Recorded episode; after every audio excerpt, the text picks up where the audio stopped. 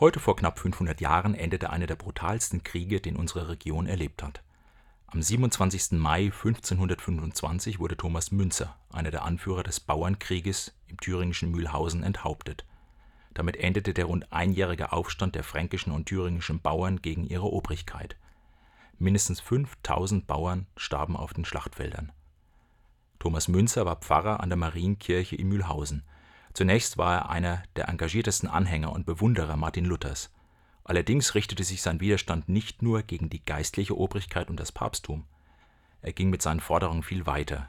In Predigten und Reden kämpfte er für eine gerechtere Gesellschaftsordnung. Münzer wollte die ständisch geprägte weltliche Ordnung des Mittelalters aufheben.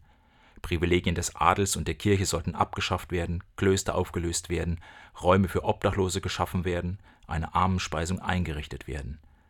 Und möget ihr mich noch so sehr foltern und quälen, die Empörung habe ich deshalb gemacht, damit alle in der Christenheit gleich werden sollen, und die Fürsten und Herren, die dem Evangelium nicht beistehen wollen, die sollen vertrieben werden.